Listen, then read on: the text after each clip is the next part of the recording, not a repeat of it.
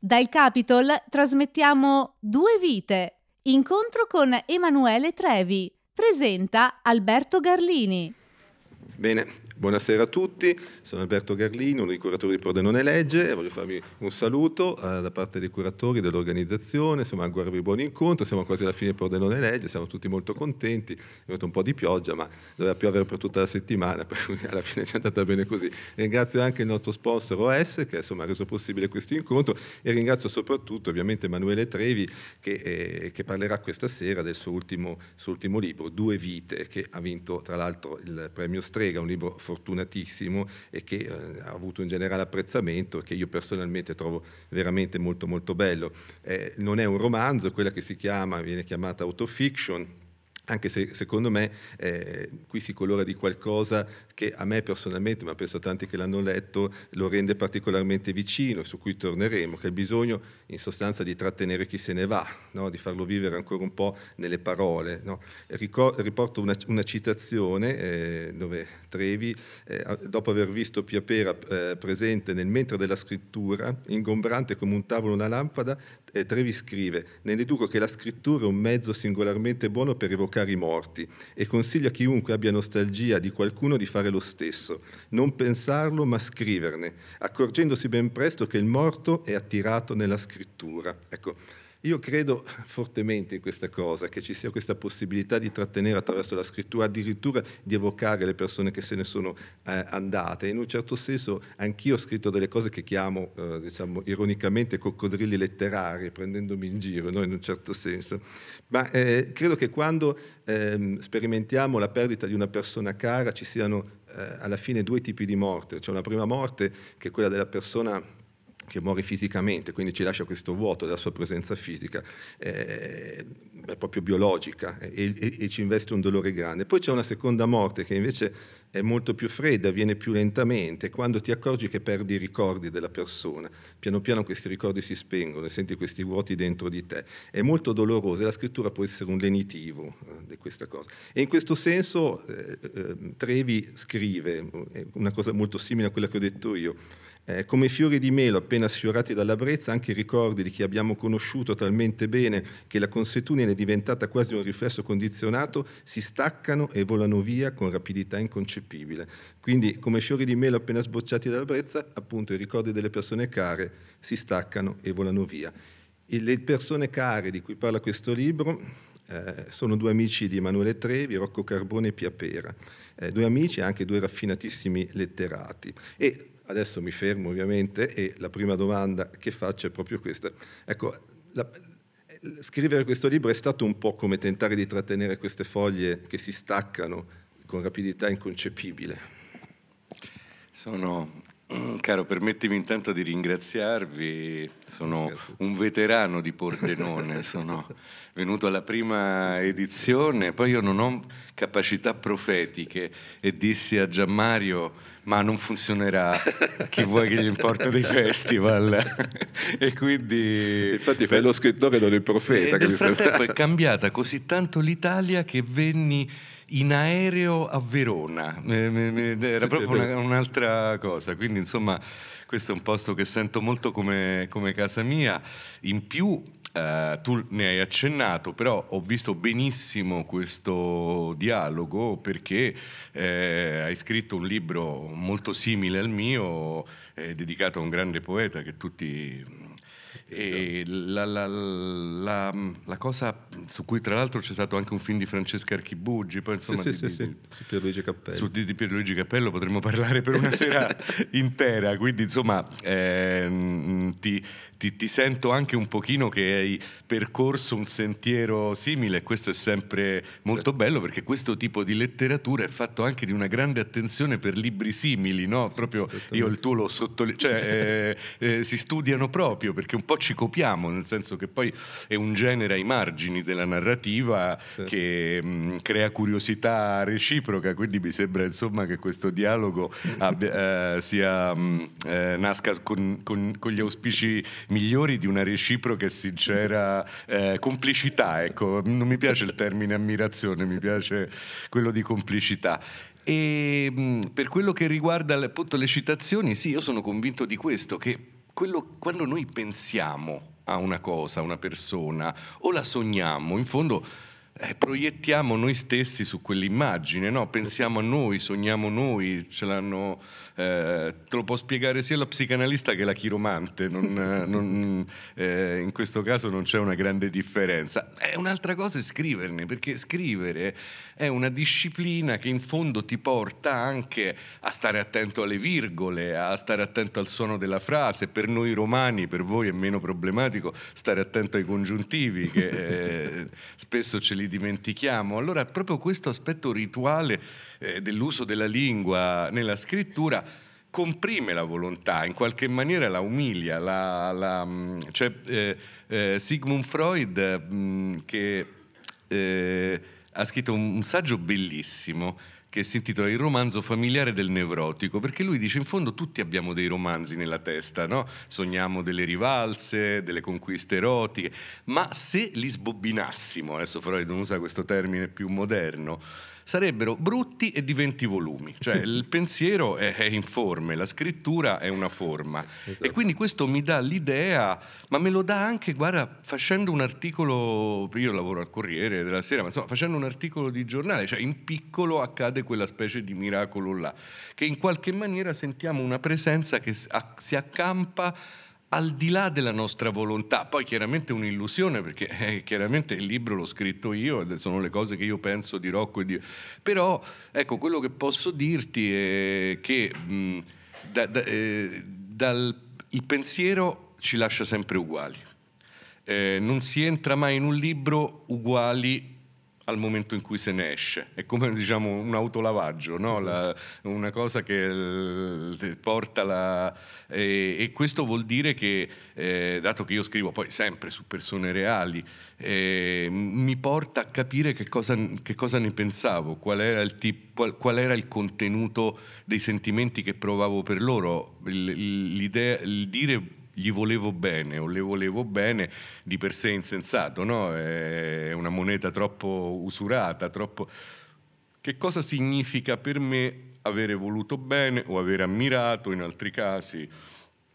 o aver anche detestato, insomma, questo mm, è dare insomma, un, un, contenuto a dei sentimenti che quando enunciamo solo non, non hanno un particolare significato. Ecco. Sì, e poi la, la, la, scrittura, proprio come dicevi tu, a differenza dei pensieri che sono proprio effervescenti, arrivano, passano, si sovrappongono gli uni con gli altri, ti costringe a una formalizzazione e anche al fatto che comunque una cosa lasciata scritta appunto eh, lascia una traccia, è come lasciare un'impronta e quando lasci un'impronta dai comunque una forma, no? in un certo senso. E la scrittura ti, ti, ti consente questo tipo di concentrazione che mi pare, come tu dici appunto in questa citazione, l'unico modo veramente per trattenere una persona e per raccontarla e anche per rendere trasmissibile anche chi legge questa particolare esistenza unica, ecco perché questa è la bellezza, queste due persone sono due persone uniche che, vengono, che risaltano attraverso anche le loro contraddizioni, ma creano proprio una, dire, una, forma esistenziale che ci avvicina a qualcosa che è successo, qualcosa di bello, di vitale, che comunque è vissuto e che senza la forza della scrittura probabilmente non ci sarebbe più, no? e questo per, per, me alla fine è drammatico, no?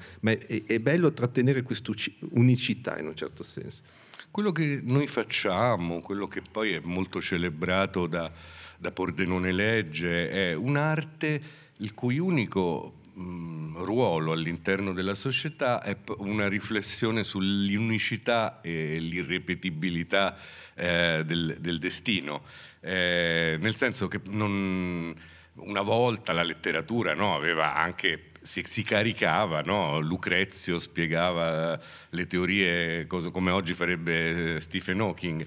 A un certo punto, dopo il romanticismo, insomma, per farla breve, noi siamo, quando parliamo di letteratura dovremmo sempre dire letteratura punto due, no? Perché a un certo punto è venuto solo fuori perché gli altri saperi si erano specializzati. Quando scrivevano gli, gli indiani dell'epoca vedica, il Mahabharata, ci poteva anche stare un sistema giuridico là dentro. Oggi abbiamo il manuale di diritto civile, è insensato. Eh, la, le, gli ultimi esempi di una grande letteratura che aveva anche un sapere sono l'illuminismo, no? Montesquieu, le, lo spirito delle leggi è un libro bellissimo dal punto di vista letterario, ma anche un libro di, di filosofia del diritto. Diciamo. Poi alla fine questa cosa si è, si è separata. Mm-hmm. Ogni tanto, nel, soprattutto nel romanzo, ci sono delle informazioni, ma sono derivate da altre, da altre fonti, sono usate per il, il, gioco del mondo che fa il, il, il romanziere. Non, nessuno di noi andrebbe a informarsi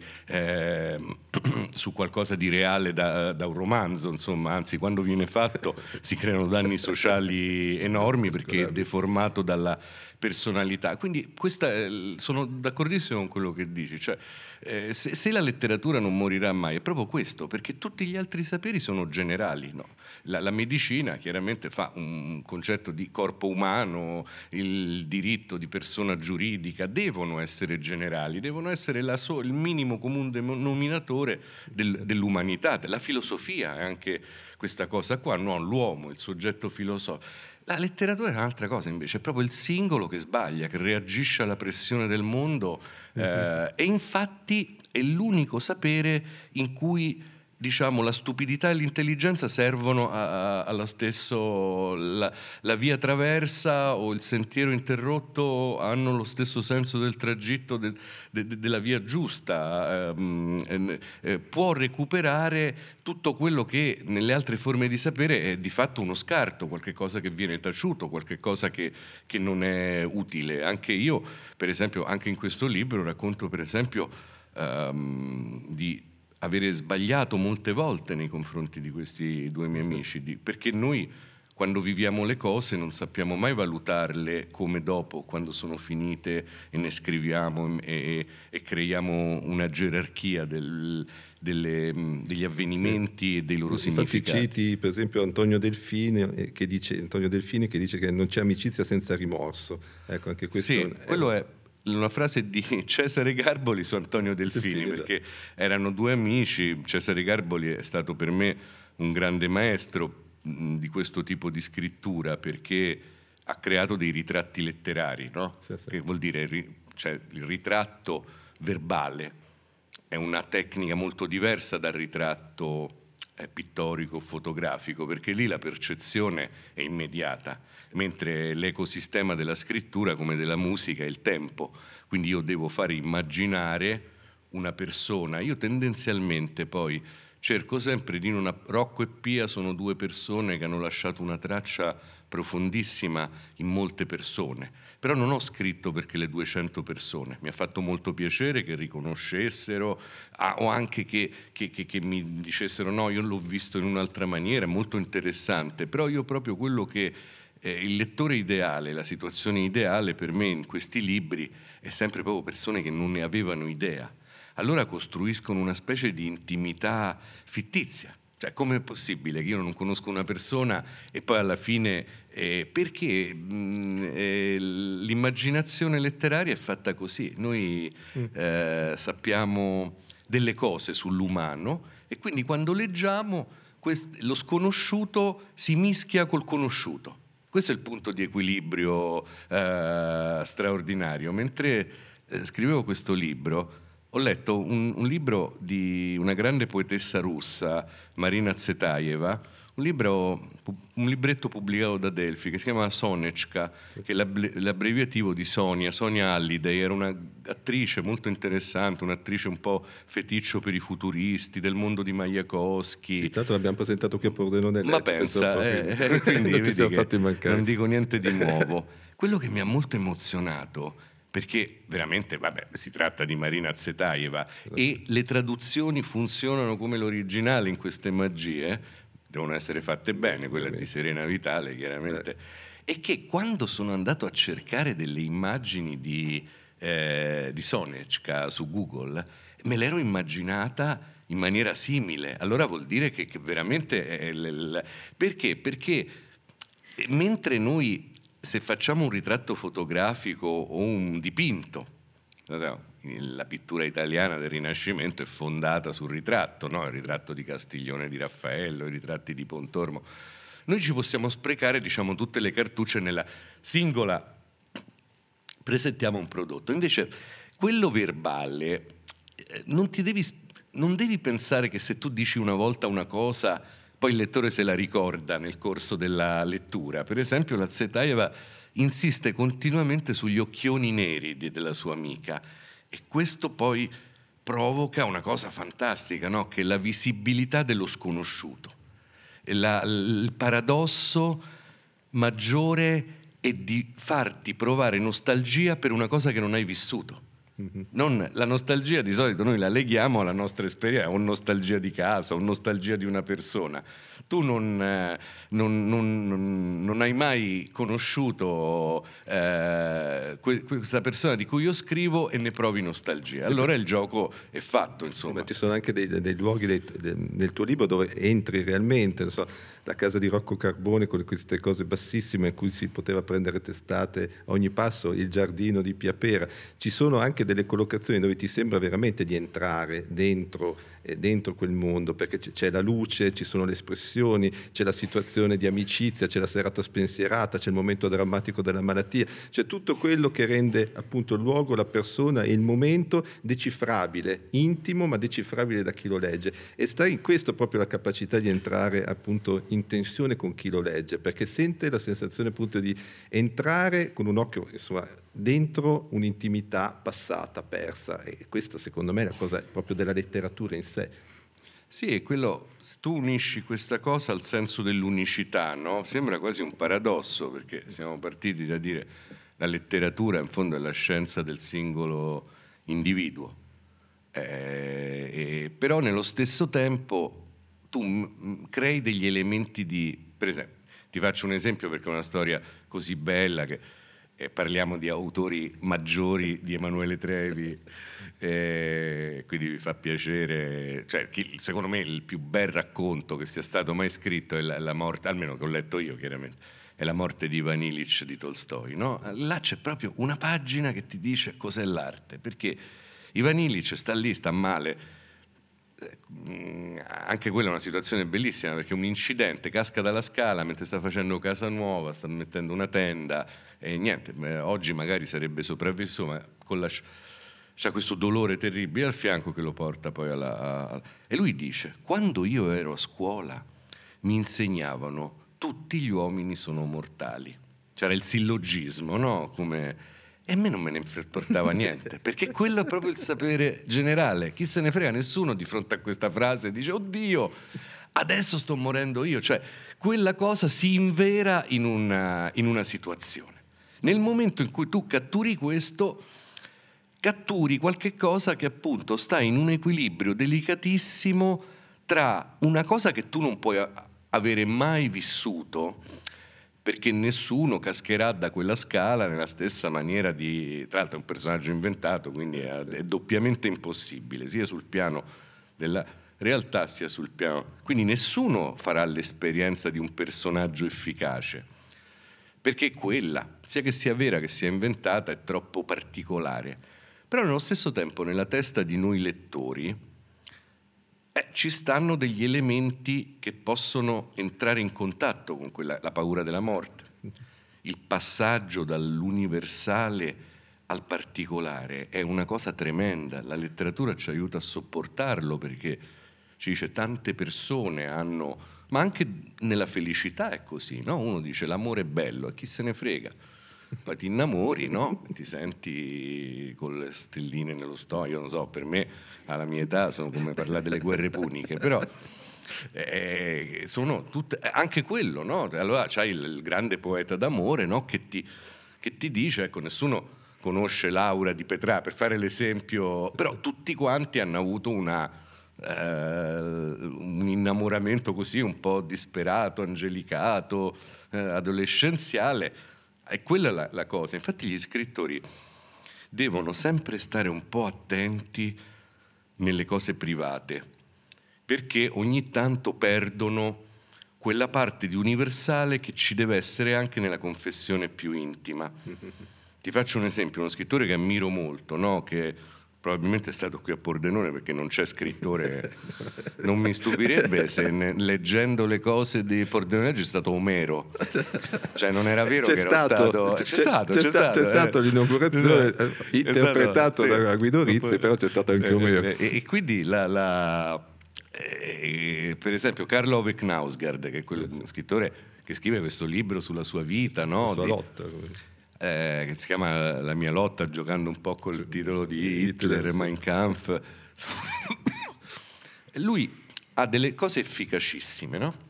Ogni tanto perde, anche per la vastità del suo progetto, sono delle cose che non ti puoi identificare. Il meccanismo dell'identificazione è sbagliato che dire, ehm, è sbagliato dire che è perché ti identifichi col personaggio. Tu identifichi un, un- ti sua- identifichi con la sostanza umana del personaggio. Sì, anche il suo dettaglio particolare, perché per citare appunto Knausgard, in certi casi quando racconta appunto come fa il latte, Certo. prepara la- sono esperienze talmente comuni che non rendono la forza dell'individualità esistenziale Certe volte bisogna, ma te- ti dico, io poi non, non è una critica, nel senso che No, no, uno beh, scrittore consiglierei libro. a tutti di E- leggere. E comunque è stato ospite a Prodone Però i, gra- i grandi scrittori, no sicuro, lui No, no, non, eh, non dubitavo, lo dicevo, eh, probabilmente sta qui al Parco Hotel adesso. Lo chiamiamo. Quando la, mh, la- la grande arte è straordinaria, le più belle scuole, le più efficaci scuole di scrittura sono quei dieci classici che tutti leggono nella vita. Allora uno dice perché Madame Bovary è un libro che da- dal 1850, quando è stato scritto, insomma, ha questo successo. No, tu non è che ti identifichi con Madame Bovary, ti identifichi con un'altra cosa che è sola al mondo, perché è, è unica. Pu- Puoi, puoi dire è una cretina, ma nessuno è cretino come lei e quindi nessuno è cretino come te e questa è la cosa che ti dà, perché se no uno non si spiega no, come mai tu ti commuovi tanto per una persona che le sbaglia tutte in fondo, no? dovresti dare un senso, ti dovrebbe dare un senso respingente, non, non- non- non puoi avere quel minimo di stima che ti porta a seguire un destino, per esempio, no? Perché in realtà, la- la- però, la cosa che ha lei è la cosa stessa che hai tu, che ognuno sbaglia a modo suo, allora quello diventa commovente tutto quello che fa, è molto... eh, insomma, sono meccanismi delicati quelli che stiamo evocando, perché non riguardano solo quella parte della scrittura che è esprimere se stessi, ma riguardano l'altro 50%, cioè quel congegno delicatissimo, forse uno dei congegni più delicati della storia umana, proprio un meccanismo a orologeria che è l'immaginazione del lettore, che un- possiamo paragonare a una specie di fuocherello che tu devi alimentare come prima col filo d'erba, poi con la fogliolina, poi col ramascello. Se tu metti un ciocco di legno su un fiammifero, in teoria dovrebbe fare quello che fa a Natale, no? che brucia. No, invece si spegne il fiammifero perché l'informazione che hai dato è troppo opaca, troppo scura, troppo pesante, quindi spegne quella, quella- quella facoltà. È molto meglio per esempio, io, beh, io non voglio, ti dico proprio un- un'esperienza mia, ma non mi voglio mettere come esemplare. No, io, io avevo delle, altri episodi. Dal Capitol, ora in onda, Due vite. Incontro con Emanuele Trevi. Presenta Alberto Garlini. Mi piaceva tantissimo, per esempio, la cronaca di un capodanno passato con Pia in una situazione particolare. Perché li tolgo? Per- Perché ho letto una cosa bellissima di, mh, di Hemingway nel libro su Parigi, Festa Mobile, che dice se tu togli da un libro quello che non, hai, che non ti è venuto bene, non hai fatto ancora niente. Tu devi togliere dal libro un po' di roba che ti è piaciuta, che ti piace. Perché dice questa cosa masochistica? Ci ha voluto- se, te- se- se ti è venuta bene ci hai messo fatica, perché quello dà aria a questo fiammifero, gli permette di divampare, perché eh, noi sappiamo, noi tutti gli scrittori sanno sempre troppo su quello che scrivono. Esatto. E questo troppo è il motivo per cui un libro si chiude. Proprio un motivo per cui adesso nelle altre arti eh, ognuna ha una tecnica diversa no? per tenere l'empatia. La letteratura è diversa da ogni, ar- da- da ogni altra arte perché la collaborazione del lettore è preponderante. Diciamo che noi facciamo un 50%, eh, ma anche i grandi, non so, Tolstoi di cui parlavo, lo devi immaginare te guerra e pace, quindi devi dare te una faccia al principe Andrei, te una faccia a Napoleone, te un aspetto credibile a Mosca, tant'è vero che non esistono due guerre e pace nella testa dei lettori simili, e sarebbe come dire che due persone fanno lo stesso sogno, perché ognuno di noi mette in quell'atto di immaginazione tutto il suo vissuto, tutte le sue cose personali, allora il personaggio antipatico ci metti un professore che ti stava antipatico a scuola o cose inconfessabili, ti costruisci quella narrazione nella, nella tua testa.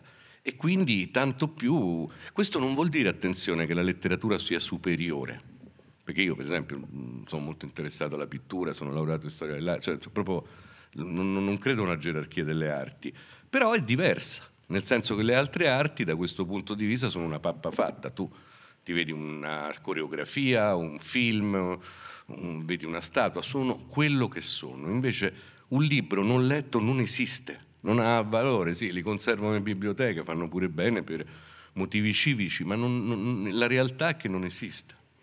Beh, sì, infatti Hemingway, poi la stessa teoria nella famosa intervista a Plimpton, no, che parlava appunto della teoria dell'iceberg, no, che appunto le sette parti devono rimanere nascoste. E quando parlava del vecchio ormai diceva avrei potuto ricostruire la vita di tutte le persone no, che stavano in questo piccolo paese, ma non aveva assolutamente senso. perché è giusto che gli altri si immaginino le persone, ci mettano il paese da cui vengono, questa è la magia. Sì, poi c'è anche la tentazione del, del, appunto, dell'iperspiegazione, spiegare troppo e anche le cose della realtà sono alla fine inesauribili, nel senso che poi mm. la, la, forma della letteratura serve anche a stabilire appunto dei nessi fra le cose, tra le situazioni, delle temperie che riescono a stare insieme tra di loro, questa particolare situazione che si trasforma in un'altra cosa, cioè in qualche modo è un gioco... Ma guarda, è un errore che facciamo sempre. Noi ogni tanto mettiamo una... quasi come ancora andare... Io quando insegnavo a scuola, una volta mi è capitato, ognuno che ha insegnato a scuola ha un, un, degli aneddoti no? di papere. Eh, ho fatto fare un tema, cosa porteresti a vedere di Roma un parente che arriva? E uno mi ha scritto, le porterei, c'è una chiesa famosa a Roma, si chiama Trinità dei Monti, detto, lo porterei a Trinità dei Monti, tra parentesi, Padre, Figlio e Spirito Santo. Perché pensava che era suo dovere, poverino, mettere questa cosa, però fa, lo fanno anche i premi Nobel. Sì, sì. Cioè è, è, incredibile come quell'errore, che io lo chiamo proprio l'errore delle Trinità dei Monti, è, è fatto perché quello non c'entra, cioè tu devi, devi creare una, una, fiducia che viene interrotta dalla... Ma andava proprio nel senso, Hemingway, di quello che dicevi tu, perché quello che toglieva era, era quello che gli piaceva, perché le vite di tutte queste persone gli, gli piaceva, gli sarebbe piaciuto raccontarle, però toglierle dava la forza eh, a quella forza, situazione sì. unica che stava raccontando. Tra l'altro una cosa che ti volevo chiedere, a un certo punto citi Menzogna romantica, verità romanzesca di Girard, no? che secondo me è un capolavoro, che teorizza questa idea del desiderio vuoto, no? che noi desideriamo quello che desidera nostro cosiddetto mediatore del desiderio. E la cosa che mi ha colpito a me personalmente come lettore del tuo libro è che, è, che è stato che io avrei voluto essere amico di eh, Pia Pera e di, e di, Rocco Carbone, quindi ho desiderato di essere loro amico, nonostante poi siano personaggi che avessero delle caratteristiche, insomma, che avevano delle caratteristiche particolari. No?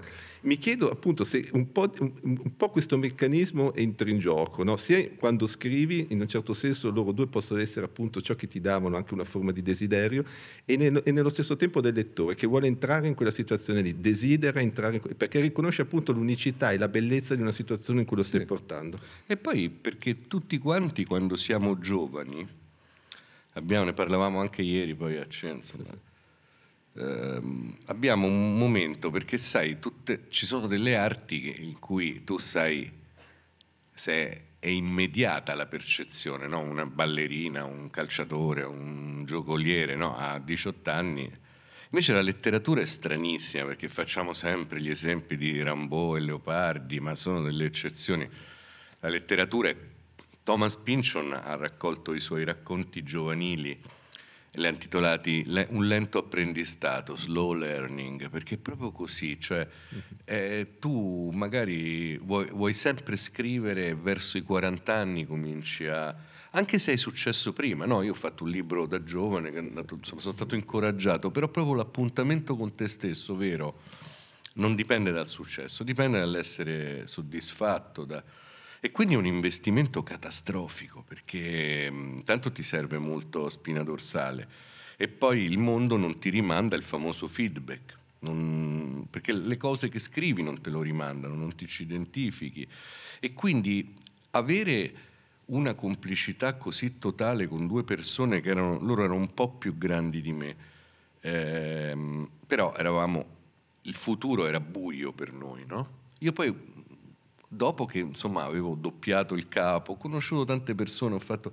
Però il, le amicizie preziose sono quelle che ti insegnano delle cose, no? Ora, l'esempio che fai è un libro che Pia mi ha rubato, eh, quindi, eh, sì, sì, perché anche è fatto di questo poi quell'amicizia là. Eh, quello che per esempio io gli devo tantissimo a tutte e due, che loro sono state due persone dotate di una cosa che io ho sempre ammirato, probabilmente che, perché penso tuttora di averne meno di loro, che è quella che potremmo chiamare la forza del carattere. E tutti e due avevano un enorme... Avevamo una cosa in comune tutti e tre, che abbiamo ricevuto un'educazione un po' all'antica, molto severa, diciamo, no? Su, proprio devi fare le cose, devi... e quindi eh, in qualche modo compensavamo no? con un incoraggiamento, con un'ironia, con una demistificazione poi del dovere, eccetera. Però Pia era una persona che mi ha detto una cosa che io ancora oggi eh, applico. Qualunque cosa fai, due ore lo devi dedicare Rocco lo aveva non con le ore, l'aveva con le pagine. Sì, sì. Ah, erano sì, due pagine. Uno dice sembrano cose così, no? Però è quel fatto che tu lo fai sempre. Perché Pia aveva un concetto molto ra- radicato nella testa, che è l'arte che tu vuoi praticare è come un gatto. Ti può essere affezionato finché tanto che gli va, dai da mangiare, se no se va, non è un cane. Il cane tipo, morire, tipo, lo puoi far morire di fame e ti rimane sì, sì. lì. Invece l'arte eh, va rispettata, capito? Quindi non puoi avere un atteggiamento, quando sei giovane, che sei distratto da milioni di desideri e quindi tendi a pensare, perché hai una, non hai ancora intaccato il capitale del tempo, quindi dici vabbè da lunedì mi metto, no, dalla prossima settimana, dopo l'estate mi metto a, a, lavorare seriamente. E quello lei diceva non esiste dopo l'estate, no? è adesso. E questa è stata una cosa, vedi, se io ancora adesso, perché io devo sempre vincere un po' la pigrizia, no? E questi per me sono due fari, perché, perché loro avevano un rispetto per se stessi che passava per una venerazione totale di quello che pensavano che era la loro vocazione. Quindi ecco, ti risponderei in questi termini. Mm, la, mm, non è tanto degli insegnamenti astratti, perché ti potrei dire sì, Pia mi ha fatto conoscere la letteratura russa, però la letteratura russa vai da Feltrinelli e, te la, okay. e ti incuriosisce, cioè non è che proprio è quello che passa tra, tra gli amici, però una, una questione di metodo che è forma della vita, non è il metodo astratto con cui tu costruisci una cosa. E riguardo a, a, Rocco Carbone, ci sono tantissime cose che potrebbero dire, insomma, faccio qualche citazione, dice, era una di quelle persone destinate ad assomigliare sempre di più con l'andare del tempo al proprio nome, Rocco Carbone, no? fenomeno inspiegabile ma non così eh, raro. Rocco Carbone suona in effetti come una perizia geologica e molti lati del suo carattere per niente facile suggerivano un'ostinazione, una rigidità da regno minerale. Questa è una descrizione bellissima, no? come vedete ti porta alla specificità proprio del, del personaggio, quello che è. E poi un'altra cosa che mi ha colpito, l'infelicità e i suoi gadiani gomitoli con cause. Parlare della vita di Rocco significa necessariamente parlare della sua infelicità e ammettere che faceva parte della schiera predestinata dei nati sotto Saturno. Ma come definire ciò di cui soffriva Rocco? Volendo far coincidere esattamente un nome alla cosa, alla fine bisognerebbe coniare un nuovo termine, tipo rocchite o rocchiasi. Ancora una volta è la specificità, non è un'infelicità, è proprio quella particolare infelicità. È talmente specifica, talmente particolare, talmente legata a quella persona persone a quegli anni da avere bisogno di un nome che la possa definire. Eh, certo, perché è quella la stessa cosa che dicevamo su Ivan Illich, no? E, e, gli uomini sono mortali e io adesso sto per morire. E, e quel passaggio lì, cioè la psichiatria, per esempio, ha detto di Rocco che era una personalità bipolare. a un certo punto, ma qualsiasi buono psichiatra, non è che lo vada a scoprire io, eh, quando la, la, la, la, persona incarna quella cosa che giustamente, perché la psichiatria è una branca della medicina, non può fare le leggi, se no poi tra l'altro tutti abbiamo un disturbo mentale, quindi dovrebbe essere il dizionario dell'umanità, no? Quindi quello serve per curare, per lenire. Però quando vai a descrivere una persona, io per esempio non, non, non, non ci vedo delle cose, perché uno ci porta proprio il suo vissuto, il suo essere, il suo corpo, la sua... e quindi era una cosa particolarissima, tanto è vero che il vecchio termine del tutto non scientifico, infelicità non lo trovi nel dizionario di psichiatria, eh, mi sembra più adeguato perché le vecchie parole sono più legate all'unicità della persona. E lui era un artista dell'infelicità, non prendeva tutto a storto, aveva questa capacità che poi secondo me era legata a delle cose, per esempio lui pensava di essere sottovalutato come scrittore, cosa non, non vera perché ha avuto editori e editor straordinari, parlo di Giulia Ichino e Antonio Franchini, ma anche prima è stato sempre apprezzatissimo, Paolo Repetti, Severino Cese, insomma ha avuto, però magari vendeva poco, però se avesse venduto molto si sarebbe spostata questa tendenza all'infelicità eh, verso... In questo c'è una dissimmetria in questa amicizia, nel senso che io e Pia eravamo due persone molto più adattate. Eh, e questo proprio ha una conseguenza letteraria, cioè nel libro la parte su Rocco è più, diciamo, viola, più, mm, se vogliamo fare una psicologia dei colori, è, è, come il cielo di oggi, è sempre qualcosa che promette sì, tempesta, sì. No? Sì, invece il nostro era, era, più variabile, con raggi di sole, belle giornate. Pia dici che l'aggettivo con cui si può definire è incantevole. Sì, lei era proprio una persona incantevole, tra l'altro aveva proprio un fascino che non, non, non, non era quello della bellezza, ma quello proprio del, de, dell'essere incantevole. Tutti volevano stare con... Eh, con, eh, con Pia perché... Ed era attirata però da personaggi strani, strampalati. Sì, lei poi era, era... Rocco, anche questo è stato bello nel libro perché non è stato tanto il maschile e il femminile come pensavo all'inizio, tanto per dire come... Sì, perché io pensavo di scrivere un libro sullo yin e lo yang. Invece poi è venuto un libro sul carattere sadico e il carattere masochista Rocco era sadico non perché era cattivo, eh. mm, ogni tanto dei lettori me l'hanno chiesto. Eh, dico sadico perché voleva che tutti vivessero come nelle 120 giornate di Sodoma, no? Avete visto sì. il film di Pasolini, ho sì, letto sì, il libro, che vengono murate le porte. No, lui voleva che tu vivessi nel castello della sua mente. Cioè lui ti prendeva e ti diceva, sai, stanotte ho dormito male perché... E tu cominciavi a perdere in questo labirinto. Non, non ti voleva far uscire e si risentiva e, e quindi, qualcuno, oh, era un, tradi- se, se, un tradimento alla fedeltà amicale sì, se tu non stavi lì proprio perché poi queste persone no, raccontano sempre la stessa cosa quindi io sapevo dove andava a parare e quindi la... invece Pia era proprio masochista nel senso che lei aveva questa uh, cosa, questa definizione de, delle per, persone con cui aveva a che fare, così si innamorava magari i vermi, no? Poi queste, era il, il, contrario di quello che è il passaggio no, dal verme alla farfalla di Dante, invece là da Oda la farfalla che con le ali li attirava e la metamorfosi della consapevolezza. Lei, poverina, pensava anche che questo, ma secondo me non, è, non era vero. Eh, io ci accenno nel libro, questa terribile malattia di cui lei ha sofferto, pensava che fosse anche dovuta a, um, a, questi dolori che poi le avevano inflitto le, le persone, insomma. Sì. Mentre sul piano dell'amicizia tutti e due avevano uh, molto più di quello che hanno preso dal, da, da, dall'amore nella vita, proprio erano uh, veramente dei, dei, dei, campioni di amicizia proprio, hanno lasciato una traccia, dei ricordi in tutti i luoghi dove hanno vissuto, per Rocco è stato Parigi moltissimo, eh, Pia tra Milano e Lucca, sono persone che sono state proprio adorate e col carattere difficile di entrambi vuol dire che avevano un'umanità straordinaria. E mi ha molto colpito questa cosa che dice appunto di Rocco Carbone. Dice che per tutta la vita ha praticato una meticolosa penitenza che era la scrittura di romanzi.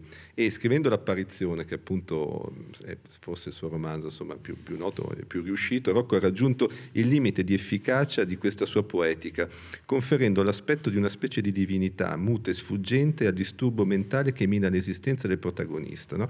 E come per Hillman, no? gli dei e i miti si sono trasformati in malattie. Ma non è forse anche una, una, cosa della scrittura questo, riuscire in qualche modo a raccontare anche il quotidiano, la vita diciamo laica e prosaica, ma mantenendo la forza di questi miti del passato, questi miti che eh, in sì. qualche modo si agitano dentro. Beh, diciamo che la mitologia ha avuto molti...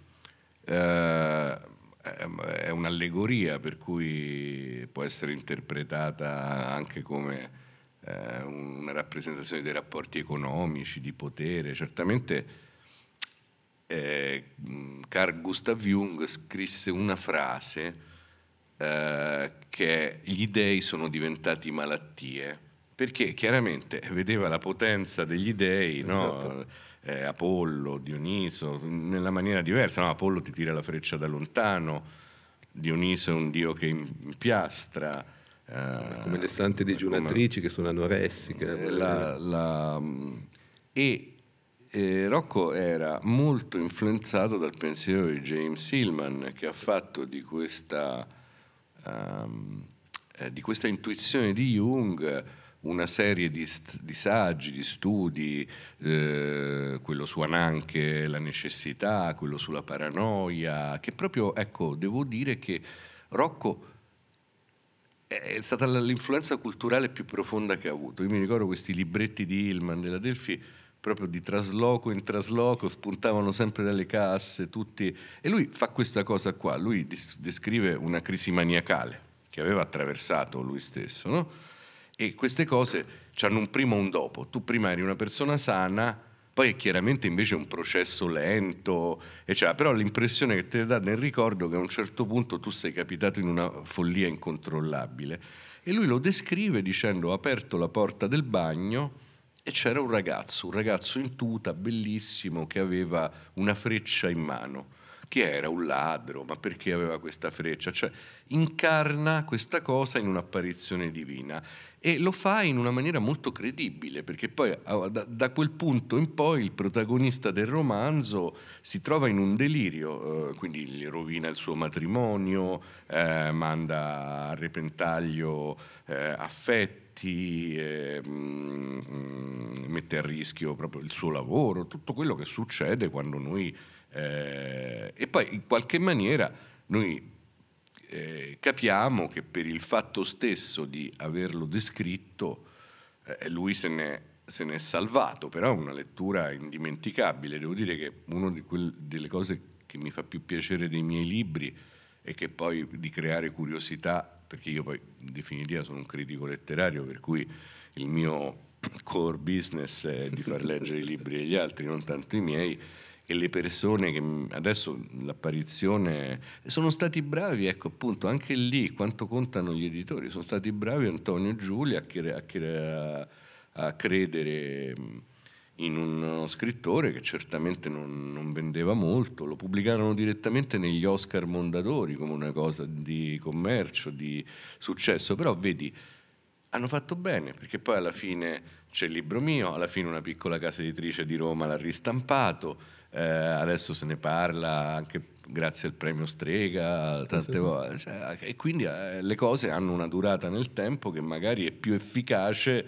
del botto commerciale che poi in questa letteratura dove l'anno prima non si ricorda niente dell'anno, ormai la memoria letteraria è a sei mesi. Ah sì, e quindi fortuna. a me proprio interessano queste forme di sopravvivenza e poi adesso sfondo una porta aperta con te Gianmario, che sono tipiche della poesia perché la poesia è così, sai, la, eh, quante, mh, cioè come portare nel tempo un cerino, no? Noi amanti di Andrea Zanzotto siamo persone no? che sì, magari sì, certi anni saremmo stati in dieci, e poi, però, però in dieci molto, molto motivati, a un certo diciamo, punto non, non, non tanti... ci sta una nuova generazione di giovani eh, che lo riscoprono, cioè quando le cose sono buone eh, e così ormai non abbiamo, pensa anche dei casi di libri che hanno poi avuto 50 anni di distanza, Revolutionary Road, no? non, non, se ne è accorto nessuno, poi è arrivato il film con DiCaprio, Kate Winslet, Stoner, eh, anche un po' in Italia, Il male, il male oscuro di Berto,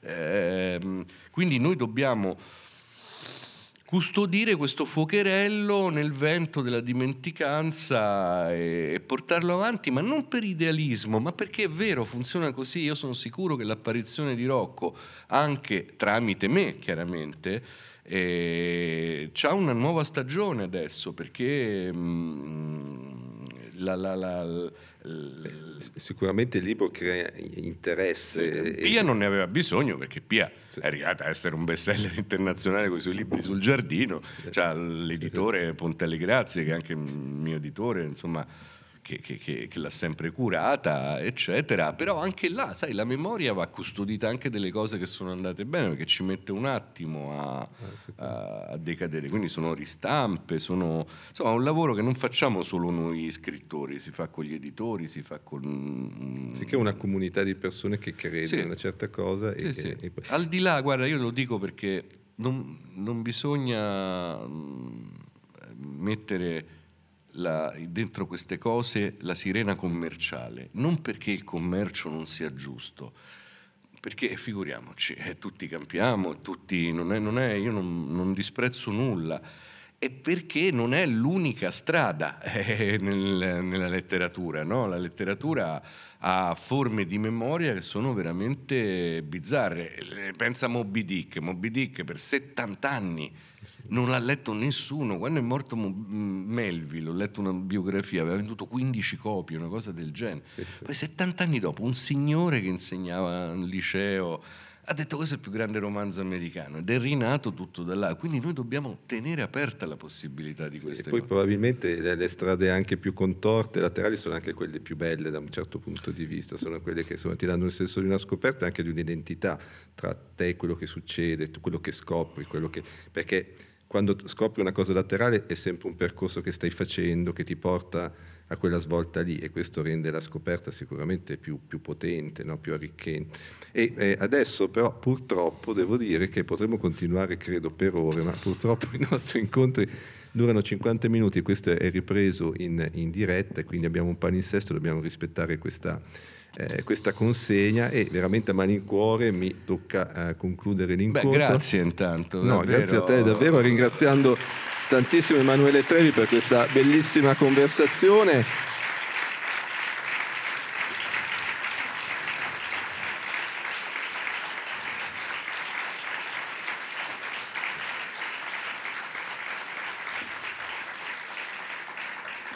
Bene, insomma, grazie ancora. Insomma, chi vuole sa che eh, dopo può acquistare il libro c'è la firma copia. Grazie ancora Emanuele. E come lo organizziamo? Cioè. Ti vengono a prendere, ti portano e facciamo tutto fatto. Ma bello quando non devo fare niente. No, qui è tutto, è tutto organizzato che, per obbedire. Che la Svizzera è in confronto eh, il, il, paese. Quindi esco adesso. no, no, ti guarda sono lì pronti ad accompagnare. Vedo già una maglietta gialla che è, è, una, è tutto sotto controllo. Una fiaccola nel buio. Grazie. Grazie mille. Grazie per aver ascoltato la radio di Pordenone Legge. Tra poco in onda un altro incontro. Resta sintonizzato.